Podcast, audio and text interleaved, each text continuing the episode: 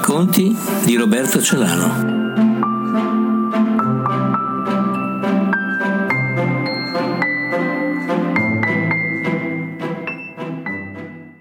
Titolo del racconto Ma Internet esiste?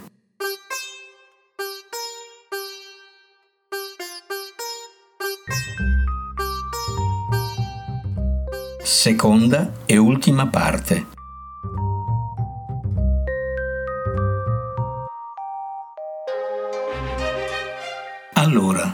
Internet assomiglia a un museo planetario? Non un luogo fossilizzato in cui vedere oggetti mummificati, bensì un non luogo in cui sono sparsi, disordinati e incustoditi oggetti di interesse storico, artistico, scientifico, etnico e così via.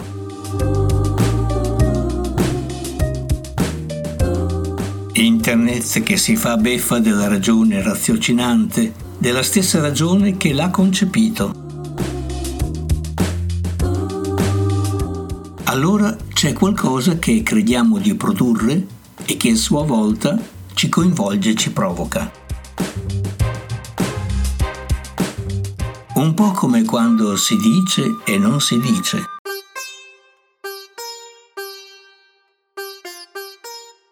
Ricordiamo il noto motto di spirito di Freud, in cui il mercante rimprovera all'altro mercante di non essere andato a Cracovia, dal momento che aveva dichiarato di non andarci, aspettandosi un'astuta bugia da mercante e non una verità.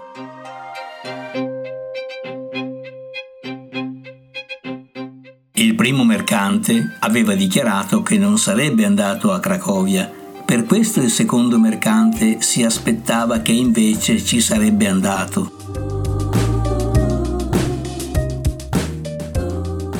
Ciò che non è stato detto è come un link che porta altrove, un ipertesto non svelato che si collega a ben altro, anche se narrato nel testo, anche se è taciuto.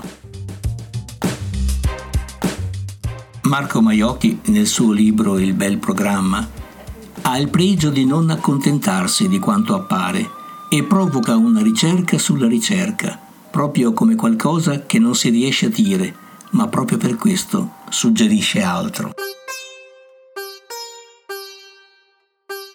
Scrive, tutti questi esperimenti mostrano che è possibile comunicare con un ipertesto cose che in realtà non sono scritte.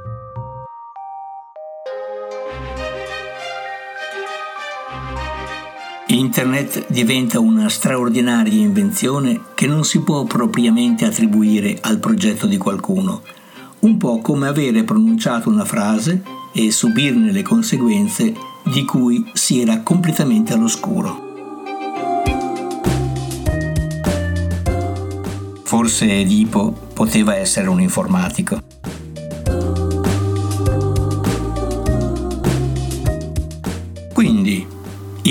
Il mitico archivio universale di Internet, talmente mitico da dubitare che si trovi davvero nella rete, dove alberga se non ha luogo?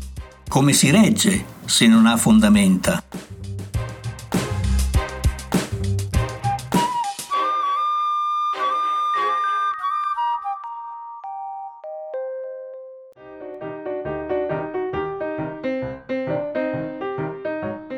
Maiocchi ritiene che la presenza contemporanea di un'ampia collettività di opere su Internet possa proprio essere pensata come il nuovo teatro della memoria.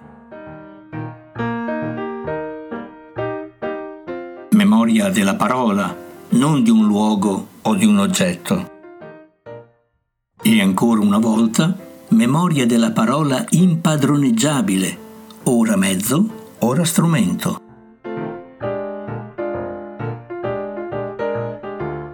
Qui il sospetto che Internet non sia avulso dalla parola, che sia una metafora letteraria in cui le figure retoriche continuano a vivere.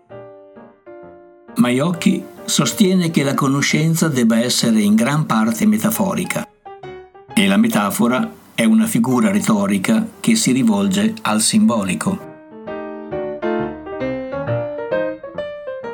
La retorica, ricorda Armando Verdiglione, rilascia il messaggio secondo cui gli umani non parlano, ma si parlano.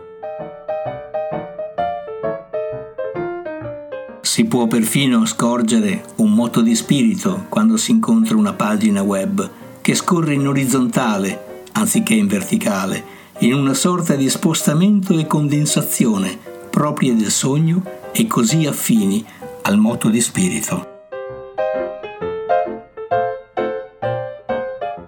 Lo scorrimento della pagina suggerisce che, come scrive Freud, gli spostamenti non mancano mai.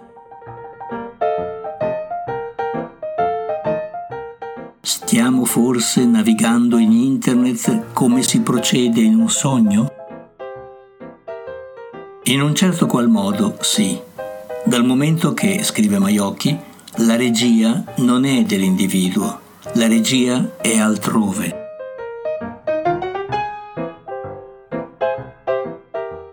Un'allusione all'inconscio, dal momento che l'inconscio non è un luogo, né un limite, né una profondità.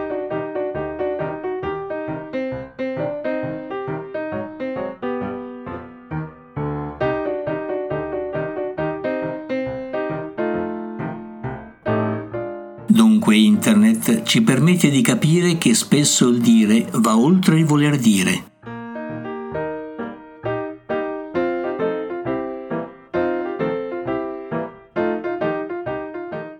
Perciò Maiocchi può permettersi di introdurre un dubbio. Scrive Internet non esiste.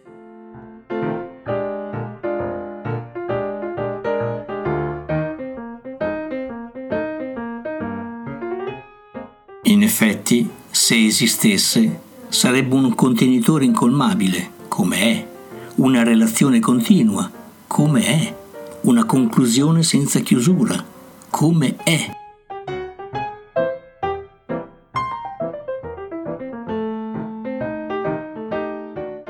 Esiste nella nostra parola.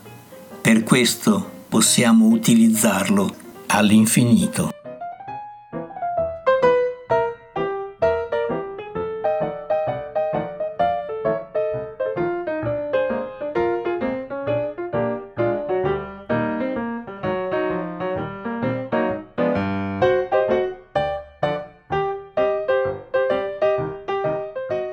Fine della seconda e ultima parte.